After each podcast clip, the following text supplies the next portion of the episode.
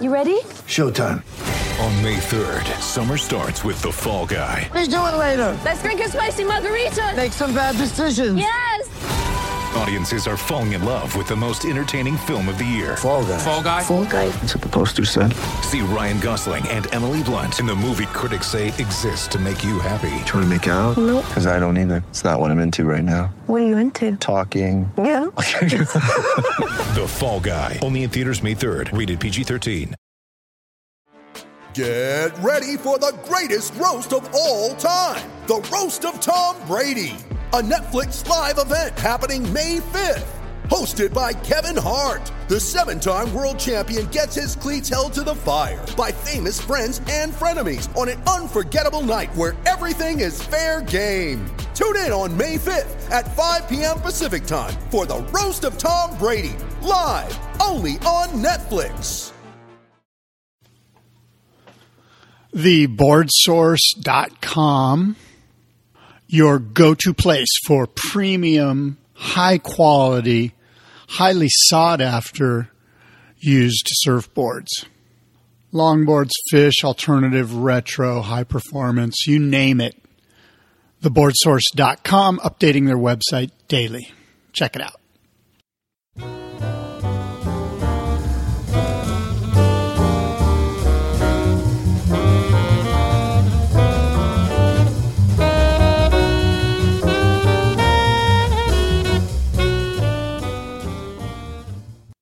As many of you know, we've been producing an event, a consumer facing trade show for the surfboard manufacturing industry, the Boardroom International Surfboard Show, formerly Sacred Craft. As part of the trade show, each year we honor a legendary surfboard craftsman in the Icons of Foam tribute to the Masters. In the past, we've honored Mike Diffenderfer, Bill Caster, John Bradbury, Dick Brewer, Rennie Yater, Simon Anderson, Carl Ekstrom, Doug Haut, Mark Richards, Rich Price, Terry Martin, Ben Aipa, Rusty Preisendorfer, Jerry Lopez, John Mell, Al Merrick, Mark Andreini, and this past year, Wayne Lynch. And coming up in the year 2020, at our next show, May 2nd and 3rd, we're pleased to announce our honoree in the Icons of Foam tribute to the Masters as Pat Rawson. Pat Rawson is an internationally regarded surfboard craftsman, a super kind human being, an excellent musician, father, and a bit of a spiritual savant the Boardroom Podcast with Pat Rawson. Let us begin.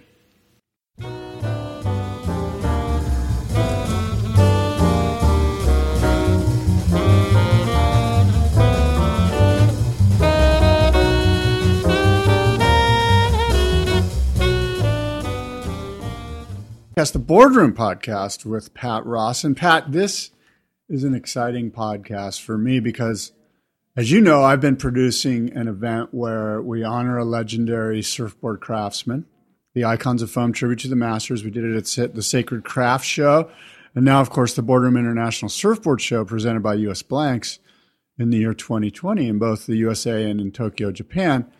And 2020, our guest, you, Pat, you're our honoree as the icon of foam at the Boardroom Show. So thank you so much for being involved in the Boardroom Show. We're, we're super excited to have you.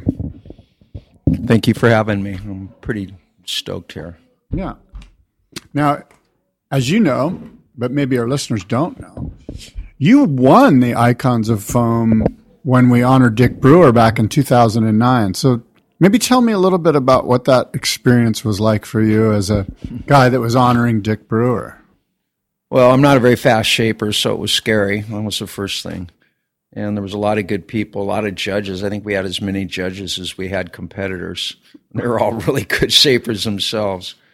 Um, I think the probably the holy grail for me is if I was going to compete and win one, I really wanted to win that because Dick's been my teacher, and I mean we have good history together. We are friends, and I learned so much from him about guns and about shaping, Yeah. like what to do. And I will say this with a smile: what not to do. Yeah.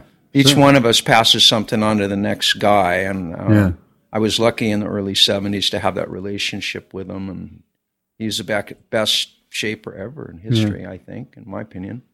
You know, interestingly, you may or may not know this. I think you might know this, but you also competed in the in the tribute, the Icons of Foam, where we honored Mark Richards. Do you like that? That Milk Reserve Oolong? Yeah, that's a good tea. That's good. Probably need to drink way more of this and less coffee. well, you know.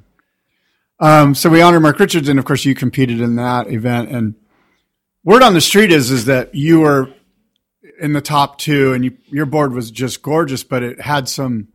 Maybe it wasn't quite finished or something. Like you nailed everything, but it just wasn't like ready to glass. Like it was still like maybe I don't even know the phrase that you shapers use, but it was a little still rough. It hadn't been you know, I guess fine tuned or, or just the blemishes on the deck hadn't been taken out or something. So it was a toss up between you and Ricky Carroll. And, and this is what, by the way, what I heard from the judges. I, I of course am not a judge. Um, any thoughts on the Mark Richards shape off with the twin fin? You know, interesting enough, I was talking to Timmy Patterson, is kind of one of my best friends here in California. He's helped me so many times, and ironically, Mark Richards had popped up right when we were talking. And Mark and I are, we have a lot of history together. He's a great guy, and I can remember that that competition. Like he goes, "You nailed it. That was the board." But the problem was, and all of us artists have excuses, right? That's how you do it. If you play a bad passage in music and you blow it, and the guy's looking at you, the guy in the bandstand, I, you know, I thought it was we were in the B part instead of the A part. You know, things happen, right? Yeah. In my case, I didn't bring my planer because Timmy had said, "Look, you can use Terry Martin's planer," and I thought, "Wow, that's just an honor to even touch the thing, more or less, use it in a competition." Well, I don't know. It's got blades, and I don't use blades. I use the carbide because I do a lot of EPS work rip the crap out of the board. Even taking a little tiny cut to sort of get rid of it. So I figured, well, you know, it's the board that counts, not the craftsmanship, because I like doing a good job, right? Yeah. So that was probably why you guys knew it was my board, because I mean there was clumps missing, like bigger than a quarter inch. It just got ripped out. Yeah. And normally we just glass a board like that opaque, and it'd be no problem. But it was neat to compete for Mark because he's so passionate about his boards. He makes the best twin fin in the world by far, and he rides the best on a twin fin of any surfer. Yeah. And he's killing it right now, and I'm proud of him. He's worked really hard to get where he is, and so it was a great competition. Every one that I've competed in, Simon's as well. These are people that I love and I respect and I can hang with. You know, we've got some kind of history somewhere. Yeah. So that was a great competition, and uh, I'm trying to remember if Reno was competing. I think he was because Mark really wanted him, and I mean Ricky Carroll can I say? The guy's a monster, man. He's so low key and so quiet. But he's the guy when it comes down and the clock's ticking, man. He can do it. He's won, I think, three, right? He's won three, yeah. He could exactly. win every one of them. I think he actually doesn't want to show off too much. He's so demure, you know. He's one of those guys that if you know him good, he doesn't say much. In fact, we get along great because I do all the talking, and it's basically he'll put a word in. It's just perfect. I thank you, you know.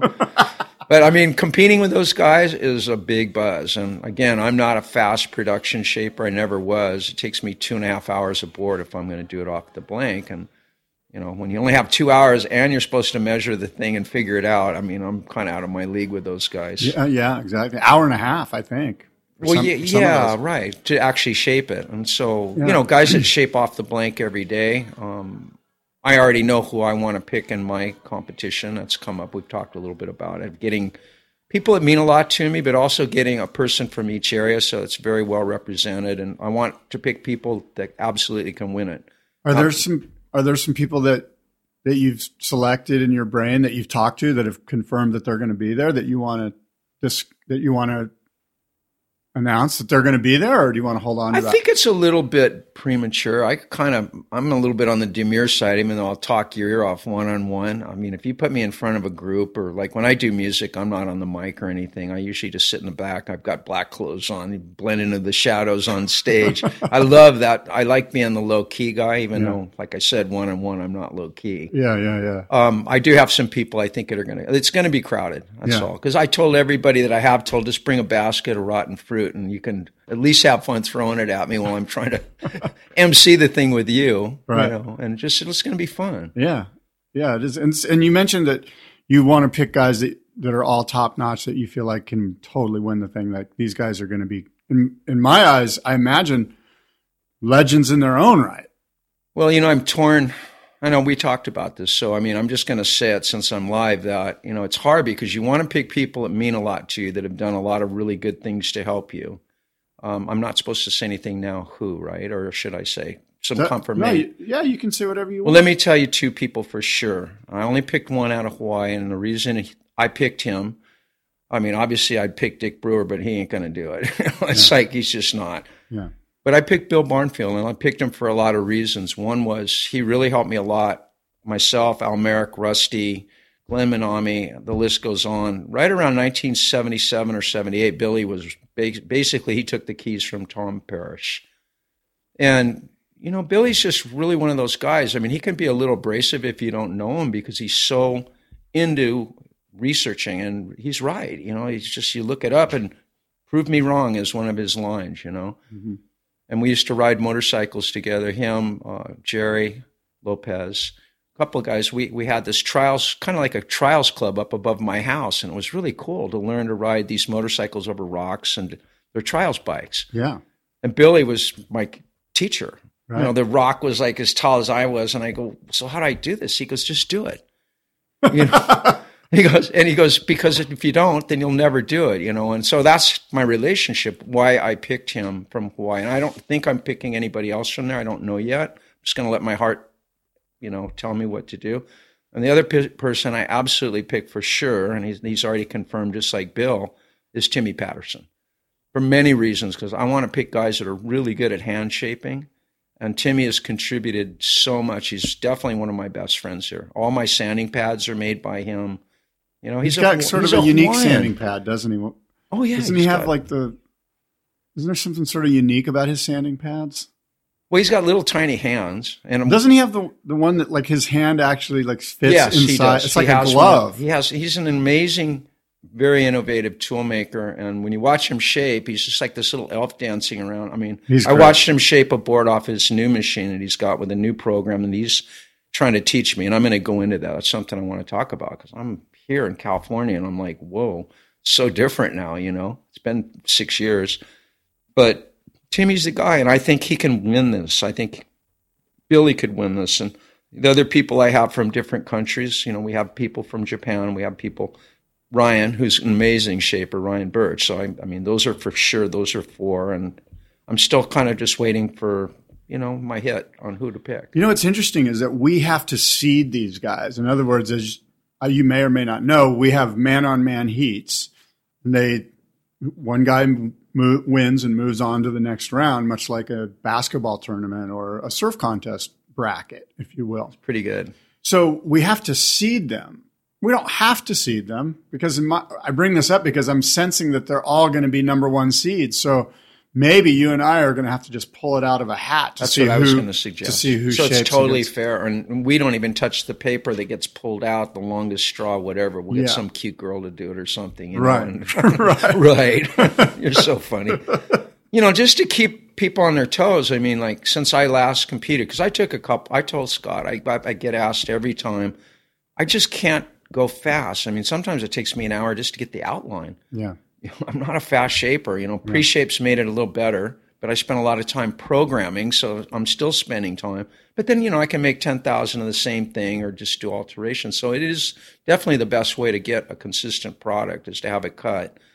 And you know, with a new format, what I love about it is like we're going to have three boards. We can talk about this, right? Yeah. Just So- let's, let's not say what the boards are going to be. No, Yeah. we're not. That's my secret. No, I'm not telling nobody. Yeah. I mean, people can guess one of them, but the bottom line is, I think it, having three chances in a sense, or at least the first guys are going to get weeded out, and we're going to drop it down to four from eight. So whatever that board's going to be, I might make that one the hardest board. I already picked out one. It's a, you know what, to shape, right? Killer, killer. Yeah, it's just sorry, you know, whoever competes, Timmy will figure it out and Billy, you know, it's it's a pain in the ass to get it right. And I know what to look for. We'll have rocker template there and we'll have different things for judging. I think a lot of it's just what you see into the board, your first feeling. Yeah. I know that's how you judge, and I, I think I've talked to Marty Gilchrist, and, and I've talked to before with Gary Linden. I mean, Gary's a really good judge, and Absolutely. you want to get the kind of guys that just aren't going to go, well, the rail just has a little bit more edge here. Well, so what? What's the whole board going to do? Is it going to ride the same as the board that I put out there? That's what I want. I want to get that vibe like this one will work, you know? Yeah, yeah. Well, good. Um, I'm going to throw a couple curveballs at you. Everybody does that. It's funny. I, I always present these like curveball questions to get my guests to speak, to talk, to get relaxed, which is you and I are pretty good friends. And I know that I don't need to do this, but I'm going to throw it at you anyway. Yeah, please. Do you work out? Yes, I do. I do a couple of things. Um, I got in a workout class about, ironically, Bill Barnfield called me up and goes, Hey, you know, there's, I can mention the names. It's Uncle Ray Beatty. It's uh, Jack Luty. These are all guys I've known for like over 40 years in Hawaii. We kind of quote unquote grew up together. Of course, Ray's, he's 80, going to be 84, 85 in November, and he looks like he's 60. He's an amazing, he's a really good uh, saxophone player. He's going to be playing on my, my gig coming up Saturday as a guest. We're doing a, the 80th birthday party for Kimo Hollinger. Oh, tell me about that. Kimo's turning yeah, 80. so he's 80. He's doing good. He's been a good friend. And my brother-in-law, Ko Doa, is kind of been, you know, helping him kind of cook, like I'm doing a little bit with RB like that. Just, you know, I think it feels good. And Cole's known him forever. So we put it together. I got a couple of Blue Note musicians that I play with. And I just put together a really good band. And it's just going to be a great place. Everybody will be there that is involved in surfing, not just in Hawaii. There's guys coming from Japan and lots of guys from California. Yeah, yeah. I would suspect possibly Greg Noll or one of those kind of guys. I don't know yet. I don't know the guest list, but we were trying to cap it at 200. And she goes, the hardest thing is this is like a 500 person party. And I go, well, you just got to, you know, ask Kimo. yeah. You know, who do you want there? You know, so Who do, who do you know that's already been confirmed? That's like sort of Well, and again, that's kind of not. I haven't really done that with her. I got her my. right. I got her. My niece is an amazing video talk, uh, cinematographer. Videos. She does everything for a lot of different people. So she's actually going to be documenting it, and she made a teaser, and then we haven't really gotten a guest list. I just put a couple people on I knew she needed to invite, and of course she was stoked. But that's just going to be a blast. I'm Where's Kimo Hollinger in sort of the pantheon of of iconic, legendary Hawaiian surfers?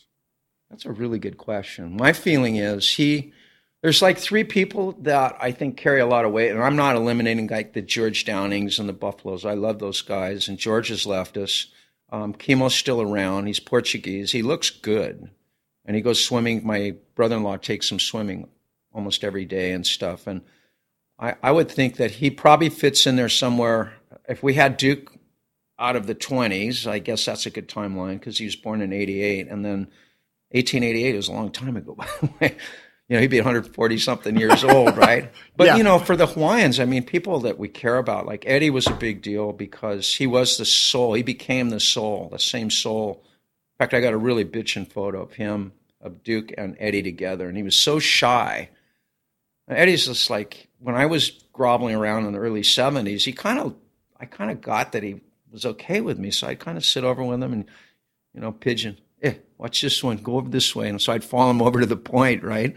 And sit there and watch everybody get mowed. There's no surf leashes, you know. This was like, this was Wild West, you know. Yeah. And Uncle Clyde, too. He didn't say too much back then, but, you know, it was one of those things where Eddie was our spirit in Hawaii. And that's why we have the Aikau every year and why, you know, Quik has tried to keep it going. And they, they finally figured out how to do this so everybody can be happy, you know, to keep the meat going. I think Kimo kind of fits in there somewhere. Everybody just knows him here in San Diego. I mean, he's got so much history, and he was an extremely good big wave rider. Yeah. Everybody just loved him. Portuguese people are really easygoing, and they seem to live a long time. They're really good. They're the plumbers and the electricians and those kind of people in Hawaii. They're really good at business. And everybody talks shit about him. Oh, that Portuguese, you know, because I'm the Portuguese myself. I'm the haole version, you know Right. But yeah, so he's doing that, and you know that's a workout. Musically, I do that for my brain. Music is really important. But then, you know, to go to the gym, we have, you know, like I said, we were getting back to those people and stuff. I, I told Bill, I said, yeah, I'll go. And it's been amazing just for my brain because I was already really in good shape. I already lost a bunch of weight, and my goal was just to get back in the water. Yeah. And I think I'm pretty close now. It was like 90 days ago. And I said, you know, by September, I want to surf threes. Four to six feet on my longboard, and I'm making for that. You know, I'll scale myself back down to a short board. Cool. This is Good great. stuff. Yeah. Surfing's really important super good, right? Just for your mental. Again, for your is for, brain. For me, I, I feel for your spirit. You know, when you get it, even just going in the water, frankly, like it's cool that Kimo's going swimming. I imagine, like in the Well, natarium he'd love to surf, but he can't. He just can't. It's too. He can lay on a board and paddle though. Cole's been taking him out and stuff, and I think people that love like Rabbit Kekai is another one, in my opinion, anyway. He was so important to me in Hawaii. Always treated me good. It's always funny. Like I just always would bust me up. He'd look at me and go, "Eh, look, look at that chick over there. check her out. Check her out. Quick, quick, quick." You know, he's like he's hitting me, and I'm so I always sat with him at the contests, and you know I enjoyed those '80s. Of there was a lot of people on my boards at that time. So Rabbit goes, "Who do you think's going to win this heat?" And there was four four Rosses in the final. He goes, "Do you think you're going to have a board in the final?" I go, "I don't know. It looks like you know unless somebody breaks something, right?" It was he was always like a mentor. So those kind of people are important to people that live in Hawaii. Yeah, yeah, yeah. That's an important um, aspect to everything. And so, you know, we just we rever those people. Kimo's going to get honored. It's just going to be an amazing. I think it's going to be amazing Saturday. It's coming up the tenth, just next Saturday. Cool. That sounds like fun. That sounds like an exciting I time. know. I wish if you wanted to come, I'm sure you would be my roadie, and we'll get you in because she was very like she's got good food being catered and stuff. She goes, I can't invite everybody, but you know, yeah, yeah, yeah. Thank you. That's Yeah. nice of you. it's an honor to be able to play for it. Um, when was the last time you washed your car? Okay, You just so spit up a little bit, didn't you? I, I just this tea's really good. it is. Um, it's funny here because your car gets so crap like within one day because of this dust that's going on right now, and like and then it gets kind of like the humidity and the marine band comes in, and then that r- marine layer, and then the next day, and so it kind of bakes in this dust thing. And I have a black car this time. I just rented a car. I never washed it. It just looks like you know. And I'm driving this big old van. I got a bunch of pre-shapes in my car. I've been running all over San Diego, getting boards cut and learning. So been a while. Well, that's a good segue actually, because first of all, that was a silly question, but this, I'd like to ask you a little bit about about the pre shapes and the whole concept of guys that use planers, and um, because there's some shapers who simply have never used a planer, and to be frank, in this day and age, you simply don't need to own a planer to shape a surfboard. Um, do you think that people that are shaping surfboards, that are building surfboards, that have never planed a surfboard, are missing something, or is that sort of an archaic, old, grumpy sort of folk tale? You know what I think is really a good analogy? I like because I'm not a very good teacher. I give people way too much information. You know, you got to spoon feed and they can absorb it. I don't know how to do that, but so I'll use something else. Like you know, um, I'm a musician. I played my whole life since four, and we have a lot of people. There's not too many keyboard players, but one of the teachers that I have has always maintained that you need to be a great keyboard player on just an acoustic piano not transposing into different keys and stuff. And I think when you play acoustic piano, you I sent you one of my recordings direct to cell phone because the other teacher I have, I did. I learned so much. That guy's an amazing teacher too. I have two really good ones. And I think that when you're a planning guy and you've had, I probably got thirty or forty thousand boards under my belt with a hand shaping, maybe more than that. I never really kept track like a lot of guys do. I think it's the same thing. I mean, you need to understand what you're building. You have to understand from the inside out. Because, you know, they have cubic volume now and they have this and that. And some people go by look, some people go only by measurements, which I think the computer made that part of it really easy. And sure, I see kids that, and I'm not going to mention names because I'd be unfair. In fact, one of the guys I'm copying his website is amazing. I don't know if he's ever shaped, I don't even know how good he surfs. He probably surfs good. He's really young and he's doing extremely good. I look at guys like Timmy Patterson and Barnfield and some of my older teachers with like Phil Becker, Mike Eaton. Those guys were so good with their equipment and they'd shape 25 boards a day. Not 25 a week, 25 a day. Phil Becker was the shaping machine Yeah. and they were really good boards. I mean, were they accurate? You know, they, they were very even. Were the bottoms a little different on each one? Maybe, but who cares? Just go out and ride it. It works. Oh, it doesn't work. Yeah. And that's when the computer can be good because you can pick stuff that really is like home runs. So and so rides this all the time. He loves it, so therefore let's sell it to the whole world. And that's how guys have marketed their boards is around a team rider and, and having it built off of the CNC CNC machine. I don't understand, and it's because I'm completely green to. I'm not a surfboard shaper. I think I've shaped one board in my life. But point is, how if you're not a guy that has ever planed a board and you become a surfboard shaper, quote unquote, using a computer and a CNC machine, and they have great. Um, what are what are they? What are those software packages called? They're like the A Well, the one we're The using A- now that I'm getting, well, other, and- yeah. So there's different formats. There's so my question is, how does a guy create a foundation like the first surfboard from which the rest of the surfboards are born? In other words, oh, okay, but You know what I mean? in I the digital domain, right? yeah, in the digital we're domain, like if I don't have a planer, how do I become a shaper if I don't have a board that I'm going to then have replicated in the machine? Well, I I think people can cheat a little bit. Maybe they grab. Um, I I've, I don't have to use a scanning machine, but I think a scanning machine is really good because it gets it within a thousandth of an inch. so you know? you're saying that somebody like me would buy the software, find one of your boards Well, you or whoever's. Yeah, I mean, is that how they do Could it? just be your I don't favorite understand. That's my point. I don't understand how they do it. Well, you do just they just get- take your board and scan it and call it their own. I think own? some people do. I've been copied a lot, and that's okay. I mean, I'm not like this industry is so fragmented as it is. Uh, I mean, I guess it's an honor to be copied. You know, I mean, people copy my outlines for sure because that's one of my strong points. That's why Instagram. I just post outlines. Does the software come with a couple of boards prepackaged into it, and you're like, "Hey, here's the fish, here's the single fin." really. You need to put something in. Oh, really? So And the way I do it is I measure everything and then I test cut it and I check it. That's the best because it says what it says, but the machines don't always give us what we think we're getting right. because the blanks are really soft. They do move. Um, some of the machines I'm using here, the cuts are really good here. Yeah. So between KKL and Roughhouse, that's kind of my my deal. And right now, Roughhouse is looking after me. Um, I'm having trouble with the new software, which isn't new. It's been around forever now. It's called Shape 3D, and it, the problem is it's too easy. I'm one of those weirdos that super complex things I do really well, and super easy things I'm clueless.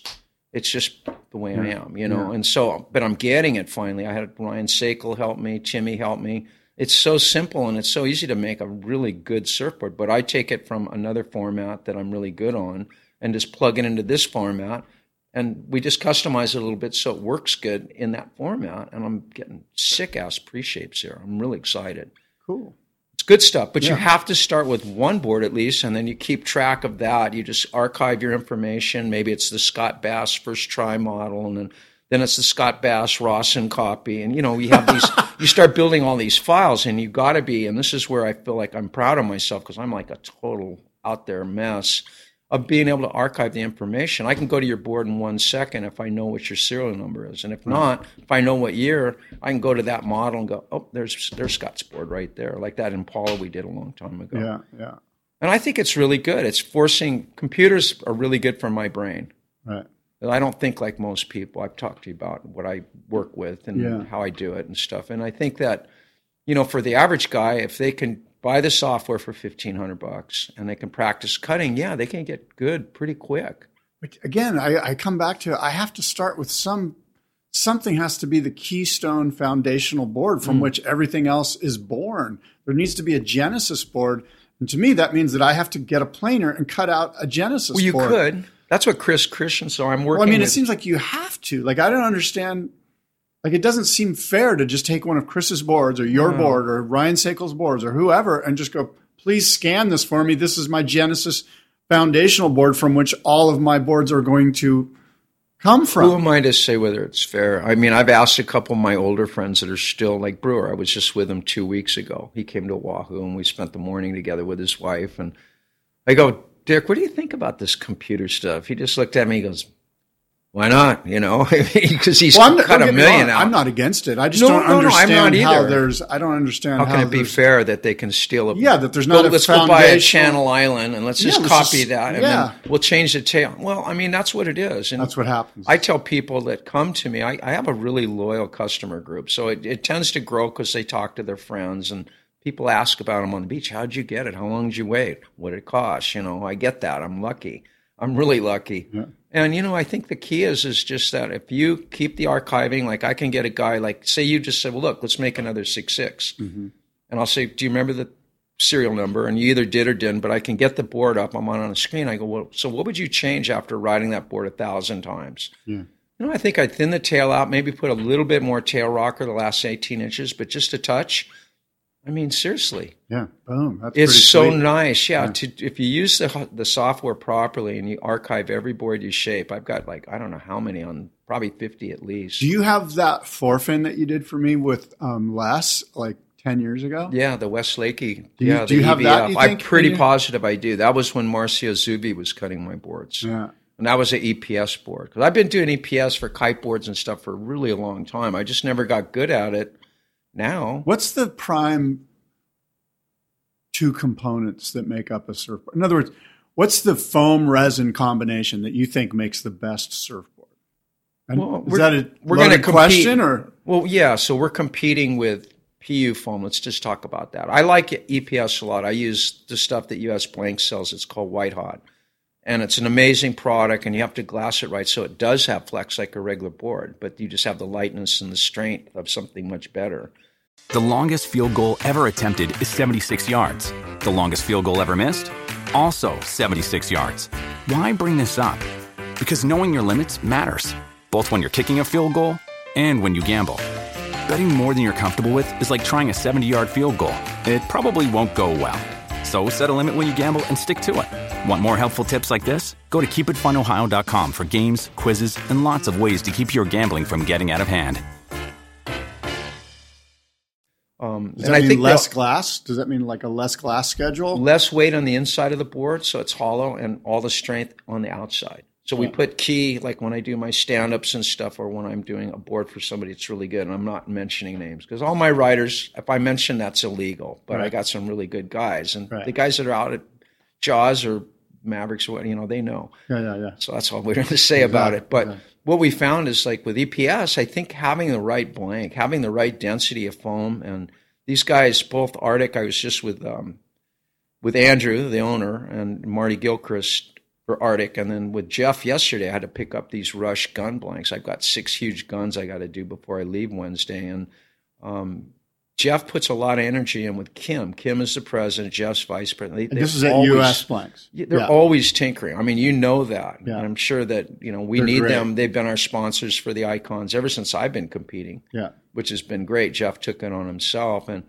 I think what's going on now is we have this amazing opportunity with the foam people. They're they're really actually figuring out how to get the cell structure to bind to itself stronger. So when you grab the blank as a shape blank and you crush it, imagine a blanket's a maybe the guy doesn't want anymore and you grab it. If you could grab the new foam compared to what was going six, it's like twenty percent stronger now, Yeah. and it's wider. I mean, these guys are foam is really hard to do. Yeah. And they're getting it good. They're nailing it. Well, I mean, it's this tight industry. I mean, I hope you ask me about what I think about the industry because I think it's. what do you think about the industry, Pat? Well, you know, because I traveled so much. I did the 25 country thing and I watched it really in zero five before it fell apart or started slowly unwinding. Um, you know, we couldn't make enough boards. Like in the 80s, I could not produce enough boards and I never wanted ghost shapers. So I just let my Pinocchio nickname come in. And you know what? I, I stayed true to myself. That's why I'm still kind of slugging them out now. But I found that um, the, the foam people now, we're selling less boards made in America. So the foam is going up. Resin materials with the suppliers are going up because they're not buying as much and they got to keep their margins up. So if they were making maybe a 30% margin on blanks, or maybe they're making 40 now. So I'm here to tell people out there board prices, not only from the shapers that should go up, I went up because the cost of living's going up, but just the price of the materials and producing a board here in the US, let's say, is going up. And it's going to be like that in Europe, Australia, everywhere. I think this is a good thing. It is a great thing. I think it's a great thing. You know, I compare Costco. I'm a Costco professional. I see all my friends that I never get to see on the North Shore that don't come to my gigs. I see them at Costco in Waipio, Hawaii. And I know my prices. If you say, "Oh, so what's a pound of this kind of coffee?" Oh, that one's usually that one's like eleven ninety nine. You can get two pounds. That's their cheap one. Yeah. And I compare it to California, and guess what, guys? You guys are more expensive here than we are in Hawaii. How's that happening? You mean at Costco or in surfboards? I'm going to use Costco because everybody uses Costco. I mean, most people. Some people just go to 7-Eleven. They don't know better. Whatever. It's fine. But when I, I like to get an idea, gas here is about mm, 15% more than Hawaii. Cost of living here is probably 10 or 15% more taxes, everything. You guys get taxed if you put trash cans out. I mean, so I think that what happens is I run into people and they go, you know, oh, you're seven hundred dollars for a new board now. I mean, God, I can remember when you were. It wasn't that long ago. You were five hundred. Well, go to McDonald's then it was four ninety nine. Now it's six bucks. You know, it's like the cost of living's going up. I think seven hundred is kind of low for a Pat Rawson. Well, people have to wrap their heads around it. You know, you have to be competitive. I, mean, do if you go to Surf Ride right now, a, a mm, clear nine hundred bucks, yeah, or eight hundred. Yeah, I mean, yeah you're looking at 900 800 bucks. I think like if you like a Channel Islands is probably 700 bucks for just a super clear basic thing, you know? And I think I that's think where that's, you're getting back I to your materials. Good. Let's give these people that are going to spend that much a chance to ride the board for half a year, you know? I mean, it's not a cheap sport, but it's a lot cheaper than motocross. It's a lot cheaper than gambling for sure. You know, it's like, but it's good for us too. And so I think people go, wow, 800 bucks, but I love surfing so much. And so, us manufacturers, we manufacturers, I think we have a duty to a talk to your customer either via Skype if they're somewhere really far away. You can do FaceTime. You can just text. I think they should get a piece of me if they're going to spend the money and take the risk of getting a new board. I own that, and that's yeah. what I do, and that's why we're growing right now. Is they do, they need to ask a few questions because they're not sure. Well, they'd be silly not to get a board from you because I'm a huge I don't know. You've Ross been, you've been super heavy. I mean, I got guys all the time, Joel, all those guys that just like, you know, it's like there's just a few down here, but the people that have them are like good surfers and stuff, and it's it's a great thing. That's you don't need to advertise, you don't have to do anything. Yeah, attraction just rather than promotion. Word word of mouth type of thing, you know. You mentioned that you're a musician, and I find this to be really fascinating. Um, tell me a little bit about you, said you started playing music when you were four. What, how did this um, this lifelong love and fascination with with playing music and expressing yourself in this way? How did this come about? Well, I mean, the the nuts and bolts was my next door neighbor had a piano, and I used to like the bass notes a lot. So this was like 1958, yeah, about 58. And so I started picking stuff off the radio and playing it on my next door neighbor's piano, and she finally, my mom came over to find out where I was, and she goes, You know, Jane, my mom's name was Jane. She goes, You should let your son play. Listen to what he's playing right now. He just, I just played something on the, she had a phonograph. And it happened to be the Baby Elephant Walk. Remember the dun dun dun dun dun dun dun? Remember that yeah, song? Yeah, yeah. And I could play it note for note. And that was in 59. I was five. That's when that song, Dr. Zhivago, that whole thing came out. So, anyway, long story short, I have this uncle that has been my guy took care of me and he believed in me and he bought me a piano. It was just, you know, not an expensive one, but I had a piano and I took through Catholic parochial school, first through eighth grade. I played. I had to take lessons and compete in concerts and all that stuff. I'm not that guy. I'm not a competitor. You know that from just a shape off. But what it did is it forced my brain to get into the music. Why is this played this way? You know, and I have a, like a photographic memory. That's my strength. My weakness is, yeah, I'm really ADHD. It's gotten worse as I've gotten older. You know, it's a genius trait, but it's also something you have to have an awareness of. And I think the music, when I go into my music, my I'm, my brain just shuts off, and it's the most amazing thing. Even if I'm in front of five thousand people, when that happens, you know, a couple times a year in Hawaii, we do Heartball and some of the big things in like the Hilton uh, or the Sheraton Ballroom, and I think for me, um, it's good for me to get if I get 25 minutes a day even. Everybody says, "Well, do you meditate or do you do yoga or do you...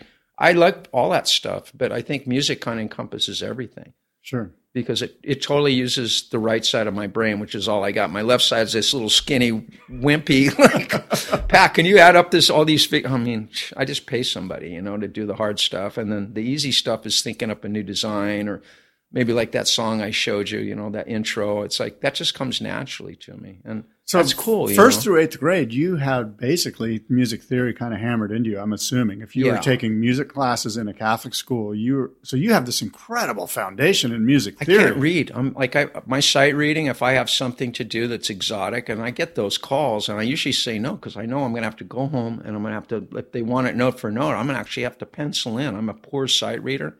I have relative pitch, which is a gift. I have huge hands, and I can hear something once and pretty much play it. Yeah. and know what key it's in, Right. and that's huge. Yeah, That's that just- is huge. That's God given, and then you have some. Yeah, basic, you're born with it. You that. have eight years, nine years of theory underneath that. Yeah. And now well, jazz to- teaches you a lot. I love jazz, even in the 60s. You know, I used to get on my bike and go down the lighthouse and stuff against my parents never knew, or I would have taken the bike and, you know, locked me up. But, but I love jazz. And um, jazz teaches you a lot of things. You know, it starts off one, four, five. You know, when everybody, you listen to people that are playing music, they play an E, it's like dun dun dun dun dun dun. Then they go up to the four, dun dun dun dun dun. dun you know, it's an A. You know, they all do that. There's patterns, and I love patterns. My brain is really good with patterns, and that's all shaping is is patterns and percentages.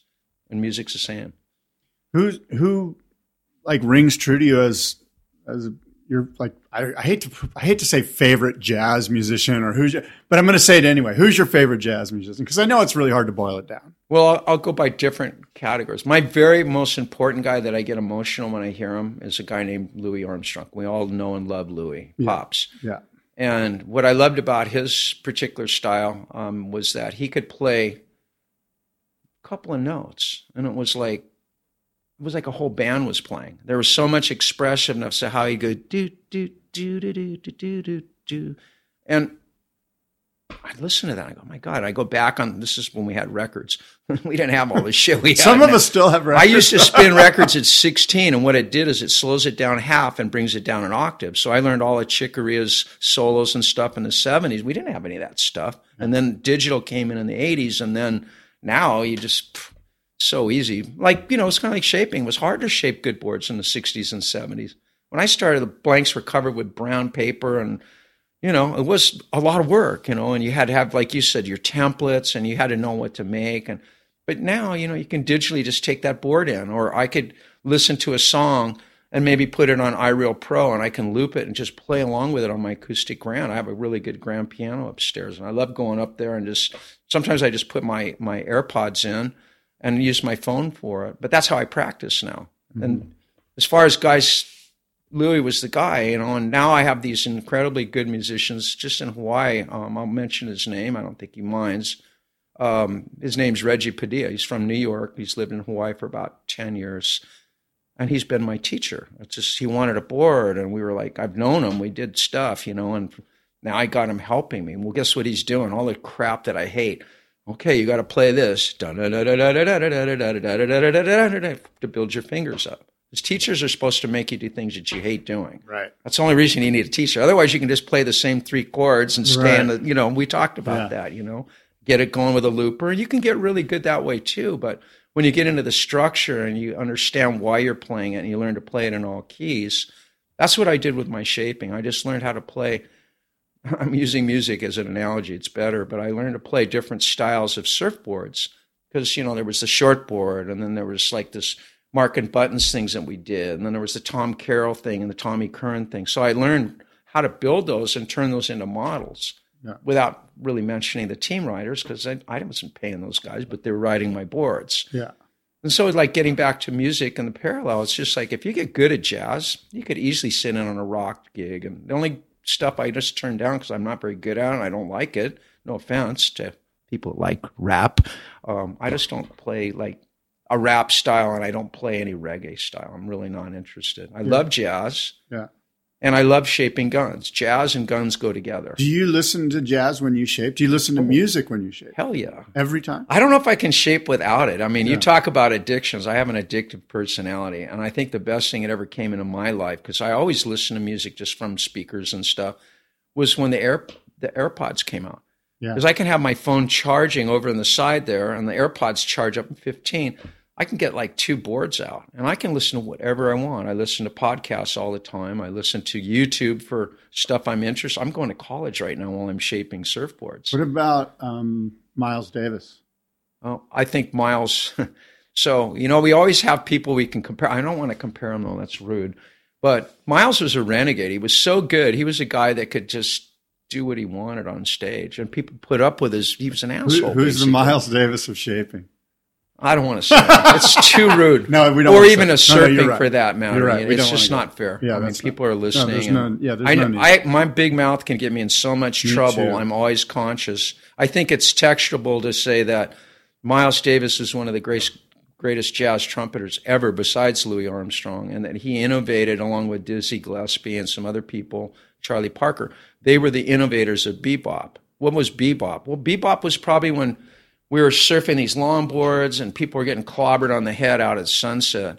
And a guy named Dick Brewer came along with other guys, different, they're all there, but we made the modern minigun. And to me, bebop was the modern minigun of music because everybody's just playing the dun dun dun dun dun, you know, the big band. I love Duke Ellington; he's my favorite. Yeah. But bebop came along, and all of a sudden it was like a short board. Guys were hitting the lip, and you know, in the '60s. Yeah. And you know, obviously, could you see it not happening? I mean, you look back and go, I mean, what would we have done without this short board? You know, Yeah. we'd still be riding these logs. And now I'm watching people riding logs and I'm loving it. I mean, I'm selling boards that I was made in the 70s that were really popular, and I have all my notes. People want that, and they're willing to pay for it. Yeah. And if you weren't there shaping it, mm, you're not the guy, you know.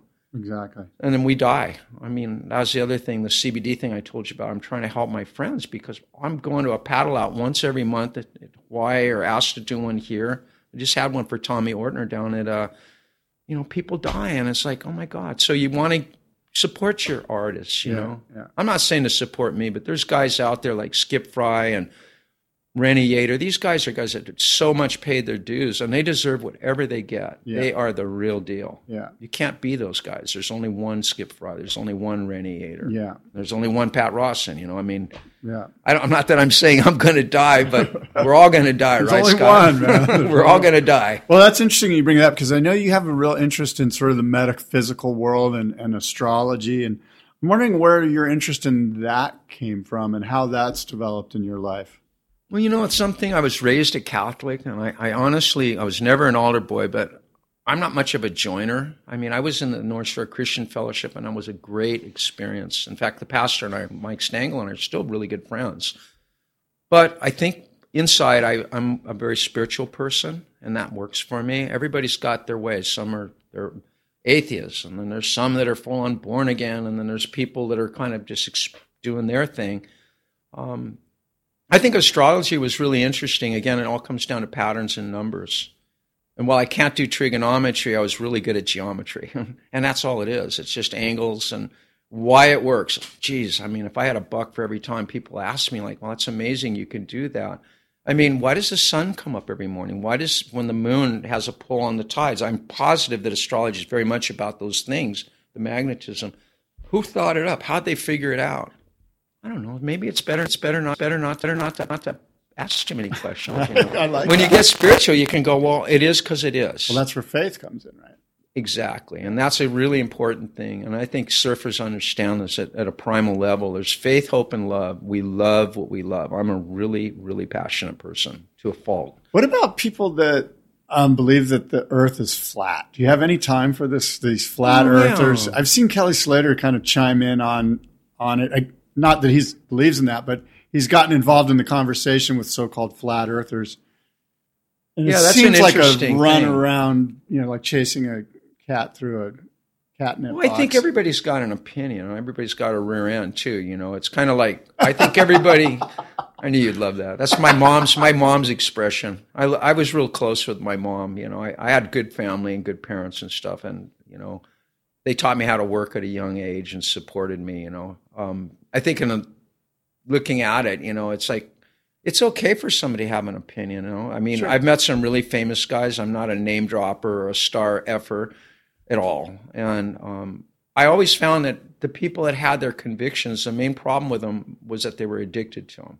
yeah, And I think we can all have opinions. Like if the Earth's flat, I mean, I would like to know why you think that. Show me the evidence, and then I could go, "Wow, you're right." I mean, I never thought of it that way. yeah, And so I try to do that with everything. It's like a, instead of going why, I'm just more of a why not kind of person. yeah. And I think the spiritual side of things can be that. I think we can be very much tuned into God, whatever our God is, and we can put it into our work, whatever our work is. I mean, you're that way.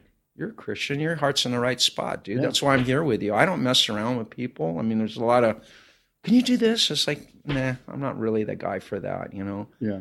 But I know you're spiritually and passionately about this. And I think what's up, and this is what I want to say right now, that what we're doing in Del Mar and possibly Japan and wherever we go in Europe or whatever happens with that, this is about supporting an industry that has really taken a, a pretty heavy hit, and there's reasons for it. And I'll just say it quickly that you know when you look at you just look at history and you look at statistics and you look at baby boom and you look at these different cycles.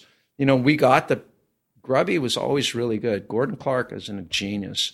He got in, he did a great job, better than anybody else could do, and he wrote it up starting from the mid to late 60s. I mean, it gidgeted and then it went up. Then there was the soul thing with Jerry, and then there was Larry. And, and we couldn't make enough boards by 1980. Why? Because my age group was ripe for those boards. So why did it go, go south? Is it because of China? Hell no. China does one kind of product really well. You know, it gives a middleman a chance to make money, is what I think. But anyway, that's just my opinion.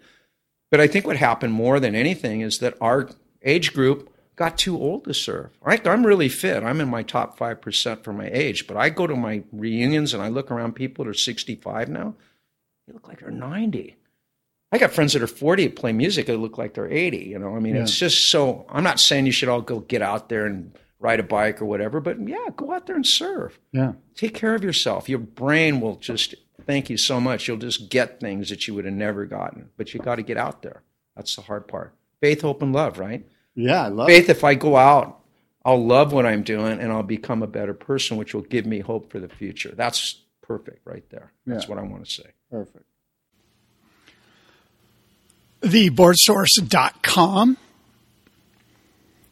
a vast collection of used longboards, fishes, alternative craft, retro surfboards, unique collectible surfboards. They always seem to have a nice skip frye available. And they have new equipment as well. Theboardsource.com. Do yourself a favor, check out theboardsource.com they update their website daily, theboardsource.com. And now back to the podcast. I'm going to jump into a different region because I know that for a while you were pretty interested in the commodity, well, in the market, in buying and selling options. And now I think you're involved in commodities on some level. That's very interesting. You know, a, a, a shaper that's a surfer that's into the markets that plays music. Can you give me a little bit of insight into what got you interested in the marketplace and, and your involvement with that? I've always been fascinated with trends and why they, because basically, if you learn about trading, I've been at it pretty long now. I think 20 something years, 24, 23. And, and everything that you learn when you first start, you know, it's like if you're lucky, you get a mentor and they teach you what not to do. And once you know what not to do, then it becomes a little easier to go. You know, like don't cross a double yellow line and head right toward the car in the opposite lane because you're going to die. You know what I mean? It's like so in trading, people for some reason their egos keep them from being better. But you know, you learn to be a trend trader. What is the trend? You know, and I've always been fascinated with trends in music. I've always been in shaping, and you know, it's always kept me young and brain and spirit. And I think the markets to me is just like surfing and music. You can never master them because they're always changing. Like the market, in my opinion, whatever market you're going to, whatever industry you're going to trade is like the ocean. Like right now, it's really pretty out in front of your house because I made the wrong turn. I almost got to the ocean. Went, hey, I know he's back here somewhere, so I turned around. Um, you know, it's always changing, and so I happen to really have a an addiction to things that I can't master whether it's music, there's stuff in classical. Those guys were amazing. How did they figure this stuff out? And I can barely figure it. And I've been playing my whole life. And this is like something that Bach did like 500 years ago, right? Where was his brain? Where did he get all his information? You know, so I just think the markets to me are fascinating. It's like going fishing or having an avocado tree. When you know it's time and you go out there, you can pull avocados. You don't trade every minute of the day. Those people are, they die young. Yeah. You just yeah. wait for the good stuff. That's all you have to do. And you have to be around people that trade. So when I'm active, I'm in a trading group that's about 1,100. So we're all Skyping each other, and there's a guy who's a mentor, and it's fun. Yeah. But I got to get up in Hawaii at 3 in the morning. Oh, yeah. 2.30, actually, if I want to be ready. And depending right. what I'm doing, if the futures market, I just trade the London market, which yeah. is perfect. That's like 8 or 9 o'clock my time in Hawaii uh, is when, the, the, say, the oil and the gold markets open up and I've taken a year, taken a year and a half off. I both my my my wife's parents passed away. They were sick, Yeah. and I just you know I'm that kind of guy. I mean, I did her mom, and she did her dad, and we just tried to make that last time. So I took. It's really good. I took time off. I don't know. if Yeah. I'm going to get back in for a while. Yeah. I like sleeping in. Right. For sure. And I'm not here. I'm working my butt off with all these boards and stuff in Chris's room, Moonlight. But um, it's just a cool thing. And I think, you know, I'm glad you asked me. I mean, I couldn't tell anybody, oh, yeah, you should do it. But some of the guys I know in surfing and I'm really respectful of, like Shane Dorian knows what's up. Yeah. And I know John Carper's been trying. He used to always ask me, and he was doing forex. I can't do forex. It's liquid, it's cool, but it's just it's kind of a crapshoot. And I told him, I, for me, I either just like doing options, which is a much safer way to make money if you know what you're doing. But the best is just wait for the good ones and do futures because the leverage is huge. Yeah. You know, a thousand can turn into ten thousand very comfortably, and if you have a way of protecting yourself, you know, I'll risk a thousand, but I'm only going to lose at the most. I only want to use two hundred of that, which is reasonable. You know, so you can make a system that works for your your personality, your risk tolerance. I'm not a gambler. I'm not. I'm really shitty. Yeah. I like things that kind of make sense. And then if this does this and this does this, then probably, and I say that word in a good way. and it's the same in shaping when I'm changing a design. If I do this and this, and the guy comes back and goes, hey, then I'm going to try this.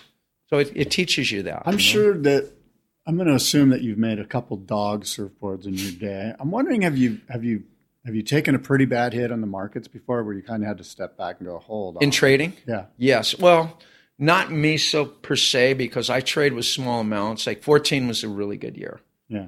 It just was amazing because the dollar moved the most it's ever moved since 1965 is when the Beatles first came to America. So everything was priced in dollars. Dollar was going up. I never trade the dollar, but everything else that was, you know, like basically the euro went down like I don't know 50 percent. Oil went down 50 percent. Commodities went down because it's priced in dollars. You know, so that was that was basically what happened. It's like the dollar moved and it just killed the foreign countries that owe us money. Because imagine if your car loan and it's set at, let's just say it's set at 10%, and then somehow the interest rate changes and then it pops, which is what they had to do to slow the economy down. Let's say they push it to 13 and that 300 you're paying all of a sudden went to 375. You're going, wait a minute. I thought, it, no, look at your loan. That's his, that's on, it's hooked into the interest rates. They're always APR because they don't want to take the risk. Why should they lose money? They're business people, right? And so, I mean, I think the long story short is like the markets can teach you a lot if you have a mind and, you know. So are you saying that you have had? No, I've never actually taken hits. I'm like really a careful trader and I think I'm a careful shaper. I don't take big risks. You know, the biggest risk I ever took was going into your competition and knowing I couldn't get a board done in an hour and a half. I mean, I just, I guarantee you it'll be almost done and it'll have all those, like the MR with all the pieces of foam missing. I probably would have fixed it if it would have been a regular board and just made another one for that guy. Yeah. Because I could have just been the blank. I mean, we don't know what it was. No, for sure. I mean, many people are going, who cares about the, the, the aesthetic of it? The board, he nailed it. Yeah. What was cool about Murr is he just sort of that was the board. he goes, but they were really like, yeah, I don't know who shaped this. You know, I won't mention some of the other competitors. There's just there's so many good guys. I well, mean, I mean, I think the judges, right, were Mark uh, Richards, obviously. yeah, I'm trying to remember. And was Rick, Marty? Rick Rock, and I think Oh, yeah, Rick Rock. I think Bio, Matt was involved too. I think Hmm. in, in judging. Yeah, my, Matt Biolos was there. I think that was the three judges, and that's who Mark works with in California, and they've done a great job for him. Yeah. I You know, could- Mark watched every single one of you guys shape. Like he literally had his eyes glued to the shaping bay for, you know, out every every guy. He was I- I- into it. Mark was always like back in the seventies. I, I lived at Chun's and he lived at Audrey Sullivan, um, Sutherland, Jock's mom's house, and it was just right across the, where the parking lot when you come and park your car. So Audrey was over to the, the left and I was over to the right on an unreal beach house. I mean, everybody left their boards and they're marking buttons. Bertlemann, whoever was kind of at that time around and about at Chun's, they all came to my house. You know, it was the perfect beach hangout. But I'd always see Mark out there ripping, and finally I saw him ripping on this twin fin, and I had a twin fin that was not sophisticated like his because I always have made fish. And I saw him, and he saw me, and he goes, "Let me see this thing." So he, you know, he just remembers, you know. And I, I was going, dude, I really like this, and it was really Brewer that got him on the, put him on there, Yeah. and he paid Brewer. I don't know what he paid, but he paid to go sit in the room. So when you say he watched each one of us, I think he looked at it like he used to have to pay a hundred bucks to watch somebody. he was just digging, watching me, and I know Reno competed. Wasn't Reno in that I one? believe he was. Yeah. Yeah, I mean, he was totally into that, and I mean, that's the way Mark is. He's just a good student. He's got a lot of discipline. Yeah. That's why he was such a great surfer. He just really didn't use drugs. He was that guy went to bed early, and he has always had back problems. But I've I've been friends with him since then, and what a good person, you know. Yeah, for sure. That was one of my favorite shape offs. You know, is that one. It was really cool. We had a great dinner together, and it was fascinating getting to sit with my. You know, I was a 14 year old kid when he was in his heyday, so I was just. I mean, I ate up everything Mark Richards. But enough about me. Speaking of great surfers, Tom Carroll, um, his Hawaiian boards. I've spoken with Tom about the boards that you've made him, and, and Tom's eyes light up. And Tom's, as you know, he's a very charismatic character anyway. Very But passionate. but I mean, when he talks about Pat Rawson's and Pat Rawson's surfboards, he just glows. Tell me a little bit about your relationship with Tom Carroll, how it started, how you got to make him some boards on the North Shore. Explain that a little bit. Actually, how it started was one of my good friends, Mike Rogers, who was glassing my boards. He was Bill Barnfield's glasser at the time, but he had broken off. And him and Tom somehow were really good friends, maybe from the Bill Barnfield days. But anyway, Mike called me and he says, You know, Tom broke his last board, and I think it was a Rusty or something. And he goes, I just mentioned it. Maybe you'd be into doing him a board or a couple of boards. And so we made three. That was in 1986, not 85, 86, because I was mostly with MR, and MR did really good on my boards. And that's why Tom was already kind of going, What about this Rawson guy? You know, because I had the local market pretty sewn up, and you know these guys would come from Australia and they'd have boards made from there, from California, and they some of them worked. I mean, there were some good shapers like Rusty made great boards. I was just, he was really good at making a sunset board or a pipe board, but Alan Byrne, maybe. oh, Alan was always. But Tom was on the Byrne label, but you, that you were making them. Okay, so that's a misnomer that Alan Byrne and Phil Byrne Two are guys. two different families, Yeah. but same cousins, probably from back in Ireland or whatever. You know, you know how they say that about the the Irish and uh, I'm I'm Rawson, Rawson Retreat. We're cousins from I don't know how far back, but we're cousins, and um, so you know it was kind of like this thing with Tom and Mike. So Mike got it going. Tom, did he come? Yeah, I think he just. Mike said, "Oh, I think Tommy's going to come by," and I was working at that time. I was still wasn't working in my house yet. I was working in Brian Surratt's room, which is right there at Sunset Point. And he'd kind of keep the riffraff out for me, and it was perfect. I could get a lot of. I was doing a lot of boards, all hand shaping. So Tommy comes back there and, hey man, you know, and I, Tom, cool. And I just liked him right off. I think we kind of bonded. Like I was doing all the talking, and he'd be just like listening and fielding my talking and stuff. But so passion, like my passion met his, and that's why we. I, I'm not a star effer, like I told you, but Tom's just been a good friend. I watched him go through some really heavy stuff. He's just lost his father. I mean, when his when his sister got killed in a car accident, Tom actually won the event. I might be wrong if he won it, but he dedicated his performance. He was devastated. Yeah. And I was at my house. I just remember that day, and I remember giving him a hug. I go, "It's going to be okay, man. Just get out there and do it." Yeah. And he killed it, as he always does at Pipe. You Yeah. know, that wasn't a snapback year. That was before all that. But Yeah. Tom was really important, and it, and it just seemed like it led. I had Marty Thomas, who was co- sort of my rookie of the year guy, and a bunch of other guys, and then it sort of brought all the Dumas and the Bartons, and all those guys were just like kind of interested in just tr- like, why? Let's check it out. Yeah. So I had a great run, you know. Yeah. Supposedly they say I was the king of the '80s. I don't think there was a king of anything, but Yeah. I just had a really good run for about ten years and was able to sustain it until I decided it was time to get off the stage. Yeah. You learn out of music. If you played an unbelievable song and everybody soloed well, what's the next best thing to do? Get the hell out of there. Yeah. If you just won, like you invested a thousand dollars into a trade and you just won six grand, you know what you do? You get off the stage. Yeah. You know, it was time to get off the stage. So I traveled. And I went, it was like going to school. Yeah. But Tom really put me there, and I think that um, along with Tom Curren, he was always interested. There was a whole bunch of guys that were interesting to work with because they were so. Darrick Doerner, I mean, we're just talking about guys from other places. Darrick Doerner was huge. Tony Moniz was huge. I mean, all that Local Motion stuff. We were the best company in the world at that time. Yeah. We had like 11 shapers, and we couldn't make enough boards. And Rob, the founder, we started together in 1977 Yeah. So it was insane, so that- different than it is now. Now it's like all these big companies are just kind of, I wouldn't say they're fragmenting, but they're just going back to what they should have been all along. Yeah. I started in a garage. Yeah. And so did Brewer, and so did all these guys. And then they turned into this big thing in the '60s, and now it's kind of come back to making good boards again Yeah. and dealing with the customer. It's a cool thing. What about Ronnie Burns? That when you said local motion, that he, he kind of jumped into my brain. Rob Burns, Rob Burns. Yeah. No, no, Ron, uh, Ronnie is Ronnie. it- okay. So that's Bosco's son. Bosco's one of my. He passed unfortunately from cancer. Did you shape Ronnie some boards? Yeah. Well, he was writing for Eric Arakawa, but because I was working with Mike and Derek Ho, who always been just super supportive, both of them, I learned so much about rails and shaping and taking the board and like it's all done. And I've signed their name, and Derek would come in there and he go, "Eh." I go, "What?" And he goes, "This isn't the rail." I go, "What do you want me to do?" He goes, "I don't know. It's just not the rail." I said, "All right, let's do it." And I just keep going down to like a rail. It was so fine because he rode these really small rails, and it worked good for his style. Yeah. And so it taught me, you know what? When I think it's done, just put it over the side. Even if it's a stock board, just grab it one more time. You're always probably going to find something like that business part of the board, the last third, or maybe you want to put the concave a little different. I mean, there's all kinds of ways to fix boards and make them work better at that stage, at the very end. You can do stuff, you know. How many boards were you making for Tom Carroll at the prime? Because I'm thinking, and the, I guess my question. Let me back up a little bit. I think about the board, the Snap, right? The board, the Snap heard around the world, so it's called on one of your boards.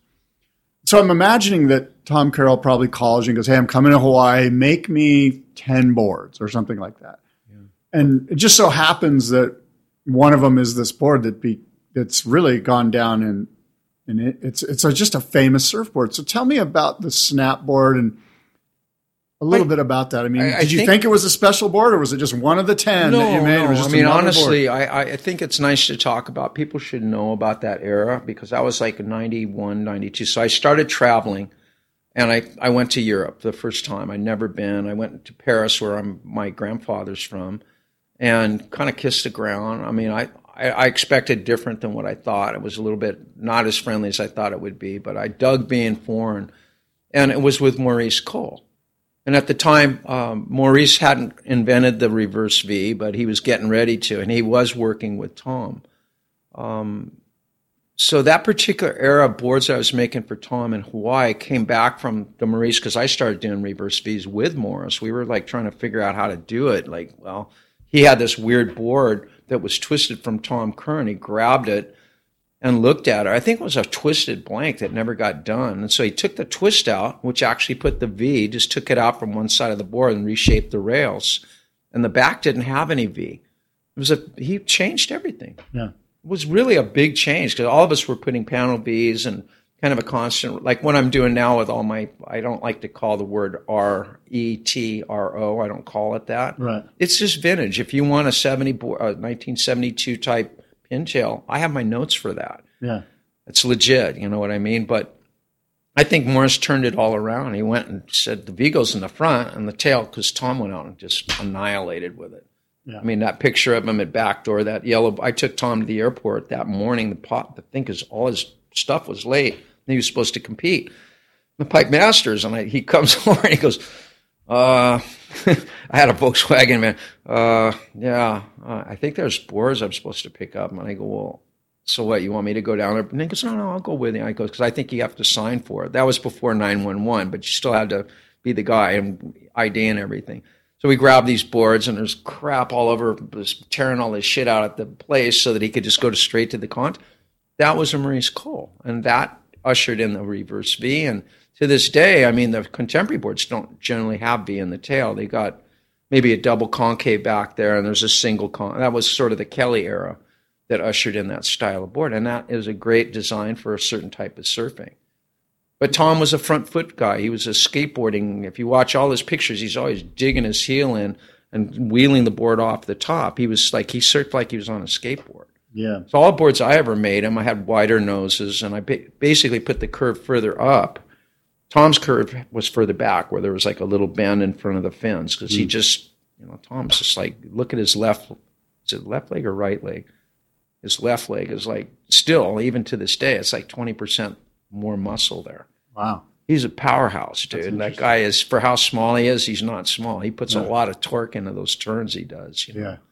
But I mean, honestly, those things that all came about to that era of that particular board in 1991, and I remember sitting there. I was talking to Jeff Bushman. He goes, "Oh, hey, here comes Tom." I would have missed it. We were just talking about something. So I turned around, and as I turned around, he was doing that bottom turn, and he just hooked it, and the beach just went like crazy. Yeah.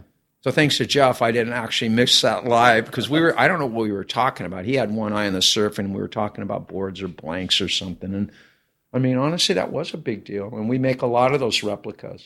We do. And I give Tom money. I think he, you know, he never has to pay for any boards. It just covers everything. Whether it's I'm making him a couple balsa boards.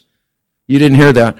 Um, I'm, I want to give him some cool Yeah. things for being so loyal to me. You know. Well, got- we're hoping to bring him over for the event somehow. you I would love to have Tom, cool to and I think he him. would come for sure, especially if he has business he can do here. I mean, Tom's involved not just with Quik, so he does everything. He's got a lot of things he does. He helps people that have problems. He does the is it the called the Mau- not Maori? What is that called? Maui Maliola? Yeah. The, Mariola. He's yeah, involved with that. cystic fibrosis. Yes, Yeah. yes. I mean, he donates a lot of his time, and he is definitely at his age, and I won't say what it is. People love him because he gives. He's a passionate, giving person. I think he's involved in Surf Aid International too, which I'm That on the too. board of. I think he Yes, he's yeah. involved in that in, Yes. in some way too. I mean, I, I respect people like that that have achieved in their industry and actually go above and beyond. And I guess those guys motivated me. That's why I do what I do privately. And I think we're all supposed to help one another. I think we're supposed to love one another. You know, and if we can love one another by just me making you a good board that you love so much that that's my sh- my love. Here you go. Yeah, yeah. I think it's it's great. You know, Yeah, and Tom was all about that. I asked you a question earlier and, and we got kind of sidetracked, but what do you think are, are the best components for a surfboard? In other words, I personally have always, I, I don't know if I'm old school or this is just what I'm used to, but I like poly poly. I like polyurethane foam and I like polyester resin.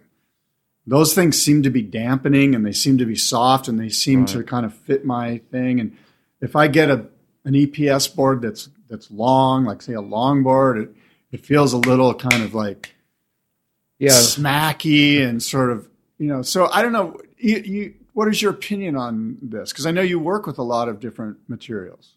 Well, all right. So, I mean, honestly, if you're a guy that you're bored hitting the chatter, like Hawaii, we have a lot of surface distortion or bumps, and epoxy boards can. They're kind of more of like here's here's a regular board here. That's a well, actually, a regular board's probably more like, and then the EPS board is this. So when you're in the chop, EPS boards make a lot of noise Yeah. you know and i know people and i'll just mention kai lenny just because i i have a good run with him. He's a good kid and he's he really he goes i like that. That gives me my i hear that. He likes eps and so i think it comes down to the customer. I learned how to make eps so that it can flex. Like i've made 22 pound boards for jaws out of blanks that only weighed two pounds but we put seven layers and we did certain thing the way we glassed it with little stringers. So it was like a hollow surfboard. Wow. they're amazing. Yeah. But you know, for a guy like you, Scott, I mean, you're you're a guy that probably enjoys the dampening, like you call it, or I would say it's like playing an acoustic piano with a damper pedal. If you're playing a passage, it smooths out. Use the damper, and that one song I sent you, there's a lot of damper in there, using it so that the chords hold, and you hear the resonance of the piano. then you're playing a like say a synthesizer, and it's just da da da da da da da, da like a machine gun. It- it- Yeah. You have to use both of them, I think, and, and it just gets down to your personal preference. Yeah.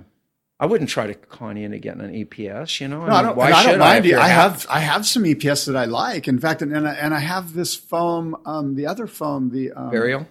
No, the um, stuff that Javier uses up in Oceanside, which Oh, I love. Javier's is good. Yeah, that's um, we used to call it Croston. That's made by Dow, but uh, I forget what they call Well, it. Well, it's not expanded; it's extruded. Extruded, correct? Right. So it's waterproof. XTR. Yes, water- yeah, it's you know, waterproof. When I worked at with Matt Biolos, they were making. They still are um, with Javier. They were making like I think twenty boards a week, which is a lot. Um, I don't have a theory on it. I don't know too much. I haven't. I made a couple when I was at Matt's because people wanted it. So obviously, I think it's some people wear blue shirts and some people wear. I wear black. I wear a lot of black clothes when I'm a musician. Who the hell's right? Nobody. We just have to. What makes us feel good, you know. I agree. Yeah, and like I said, I have EPS that I like, and I have have this board that Javier's made me that I No, love. you're such a collector. I had no idea. I'm sure if I looked around, like the guy that's got the best collection of Rawson's is definitely Paul Naude. You know Nod, right? yeah. He's got a well. I know for a fact because when they moved all his stuff, when he moved out of Billabong, they needed a container, not just a truck, a container to put all his stuff that he had collected, just stuff from the Quig era, from Balsa Simmons. I mean, he had all kinds of stuff. Yeah. But according to my friend, and I won't mention his name, or he had more Rawsons than probably any one brand, and that made me feel good because Paul has been a really good friend to me. Yeah. I'm always Vissla. I mean, I'm a big fan of his as well because There's he's Pat Rawson with his or his the- silver glasses and his Vissla hat. This is my look this year, and people, you know, I haven't. looking like George Burns every day. I, Every I, time I, well, see he's in my shape. Anybody that follows me, they'll see like if I do a shaping room shot, what I do is I pin the logo on the board so it looks like a finished board. It's just like I'm not gonna, I can't do it with every board. I don't know where they go after they get glass. My glass is so good, I don't have to inspect everything. They Mm-hmm. do that for me, and they get shipped to New York or maybe they're going to Brazil via um, Miami. I'm my brand goes all over the world. Instead of me going all over the world, we have Delta Cargo and UPS and all that. You know, it's easy. Yeah. When you're 65, you start making your life easier. You know, so you can be better at what you do. I guess. Paul's one of those guys that that at the end of the day, when you take away all of the sort of the, you know, the the show, I guess, you know, the end of the day, Paul is a surfboard lover, and and it's because I believe he built boards. He's like you. He is a really damn good surfer. Oh, he's a great surfer. He won. was on what was the that IPS, called? wasn't he on the IPS? For sure. Like in like 75, I met him. In the, I met him in the late seventies. He was, you know, a South African, one of Sean's guy. He was the quiet guy, and I knew he was a sander. He was actually a builder back in those times. Yeah. And then we, of course, came back together. He had Rawsons with tucked rails. He has. There's the Paul Noddy rail. Oh, I- really? Oh yeah, he has his. He's got a lot of them. But Ah. But we were working with Mike Tomson at Gotcha, and I was working with Brian Surratt, who's one of my old friends and stuff, and he was in charge of the team there, along with Michael and Derek Ho and Potter and all. You know, we had this incredible energy going on. And so Nod was a guy that would get on an airplane and go to China or go to Singapore, wherever he went, and he found these incredible fabrics. You remember back when Gotcha was really big, they did these wovens that were unreal, and that was all Paul. Yeah. He made it happen. Yeah. And then, you know, Michael was just the marketing guy, and he'd just kind of looking at, like, be looking at something. Like, what are you looking at? And he'd just, eh, I don't know. And then he'd come up with an idea, and he was amazing at that. Yeah. Mike Tomson's a Oh, for genius. sure, for sure. Yeah.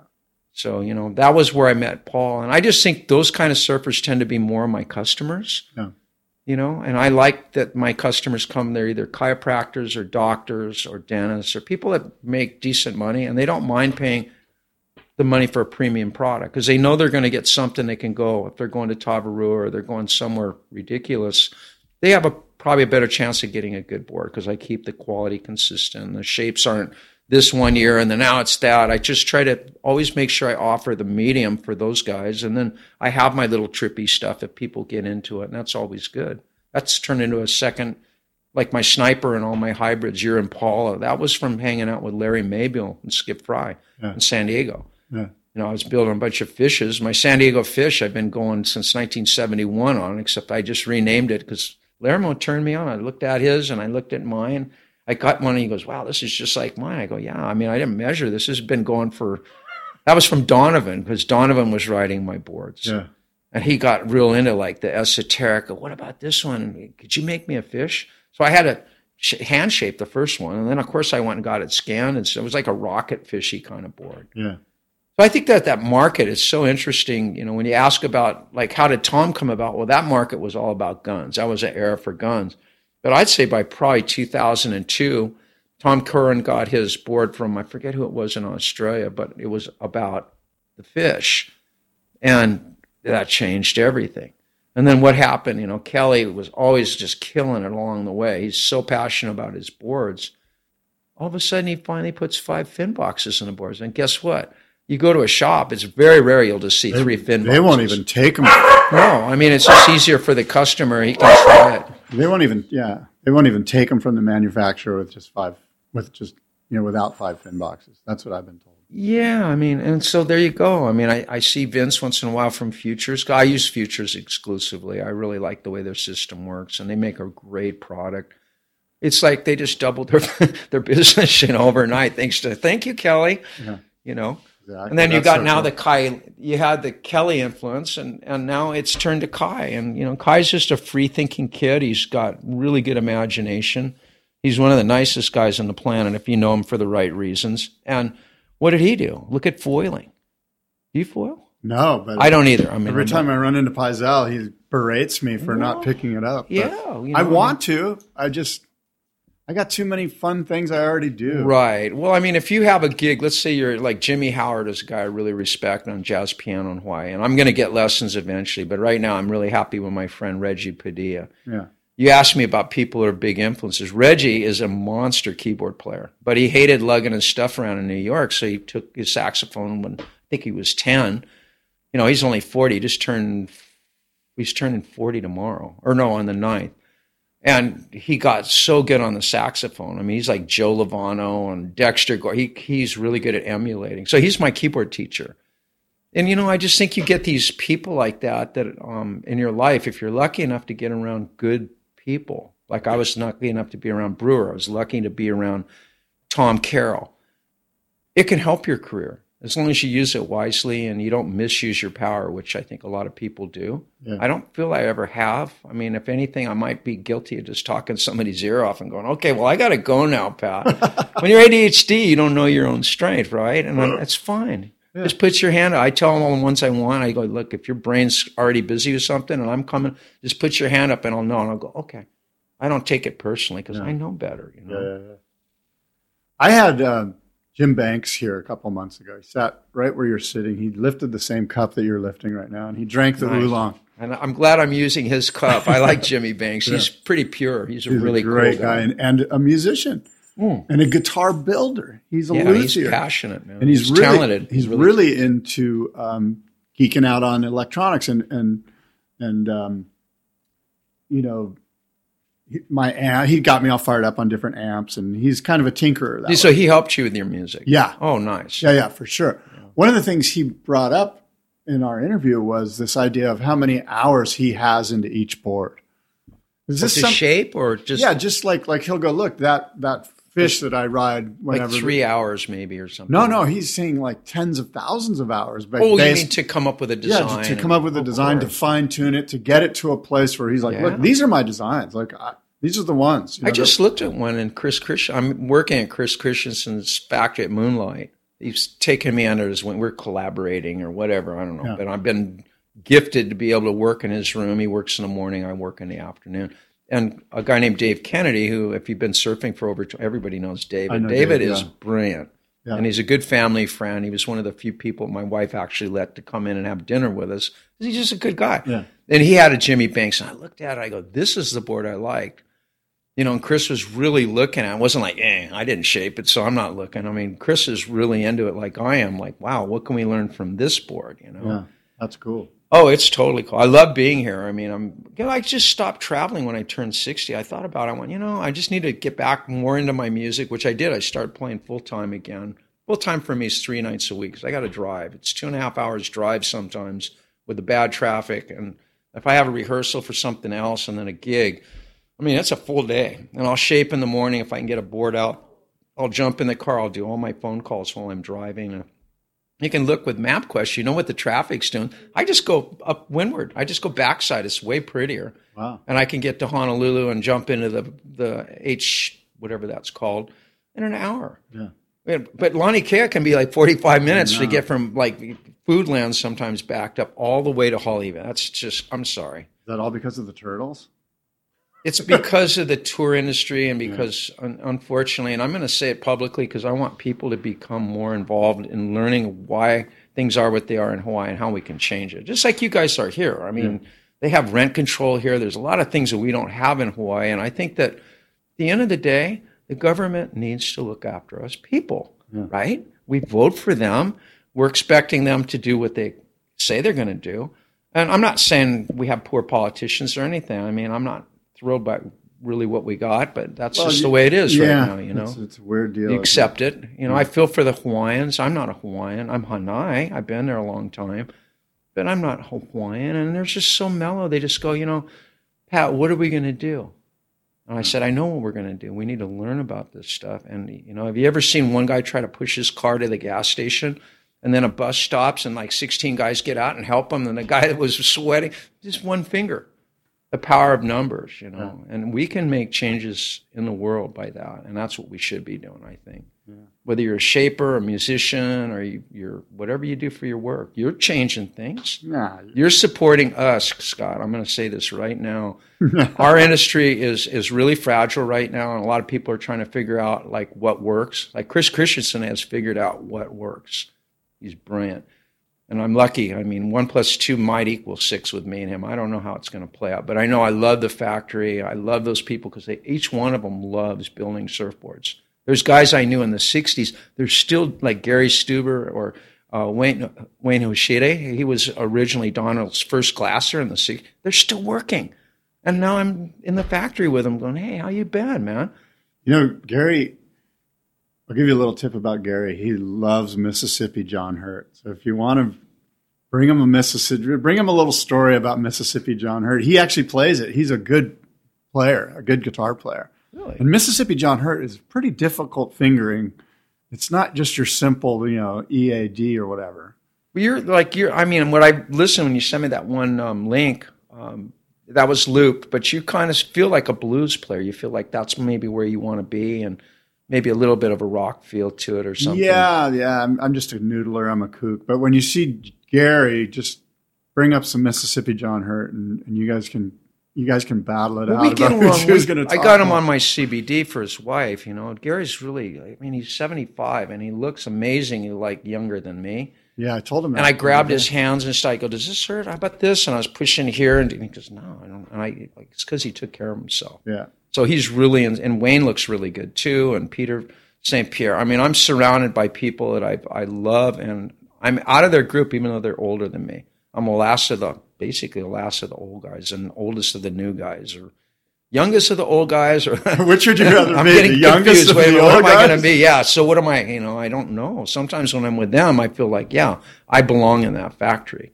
and it's really cool because I got the best guys in the world. The quality that we have coming now, I can do finally what I want, and I still have but what I have in Hawaii with Otis Shapper and Hawaii Surf Factory. I mean, they are amazing too. It's just it's important to be on the big rock and also on the little rock. Yeah. In my opinion, I think it's really important for me to be here too. Well, we've said a lot, and we've had a good chat, and um, and I thank you so much for for being a part of the podcast. And we're excited that you are this year's honoree for the Icons of Foam Tribute to the Masters at the Boardroom here the first weekend in May, coming up in 2020. So I'm going to say thank you. I'm going to say thank you for picking me or whoever did. Thank you guys. Um, I want to say thank you for your hard work because, again, this is the only event that brings all of us together, both builders and customers. I mean, where else can you see any shaper that you wanted to see and always wanted to meet, like Matt Biolos, let's say, or maybe it's Timmy Patterson? We're all going to be there, Yeah, whatever date in May 2020 that I'm going to first weekend. It's the second and third, I believe. Bring your rotten fruit and you can take pot shots at me, man. I'll be wearing dark clothes so you won't ruin my clothes. But I think it's just really cool what you're doing. And I think we need to support this. If you want custom surfboard building to allow it to be continuing, it's a bad way to say it, but that's what I want to say. Man, support this thing. You know, support Scott. It's the people that are putting in money to make this thing happy for Scott. I mean, we all need support. Okay, thank you, Pat, and, and thanks for being here. Thank you.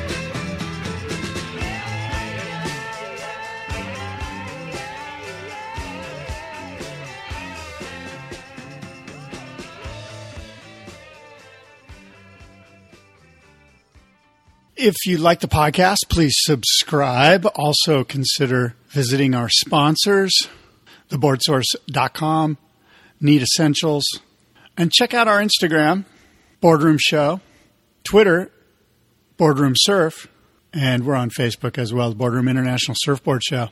You can also donate. Go to boardroomshow.com, click on podcast, and you'll see the donate button on the right side of the page. I also produce a show with David Lee Scales called Spit, where we basically riff on all things surfing. It's a lighthearted look at surf competition and surf culture, the surf industry in general. Spit. Again, thanks for listening.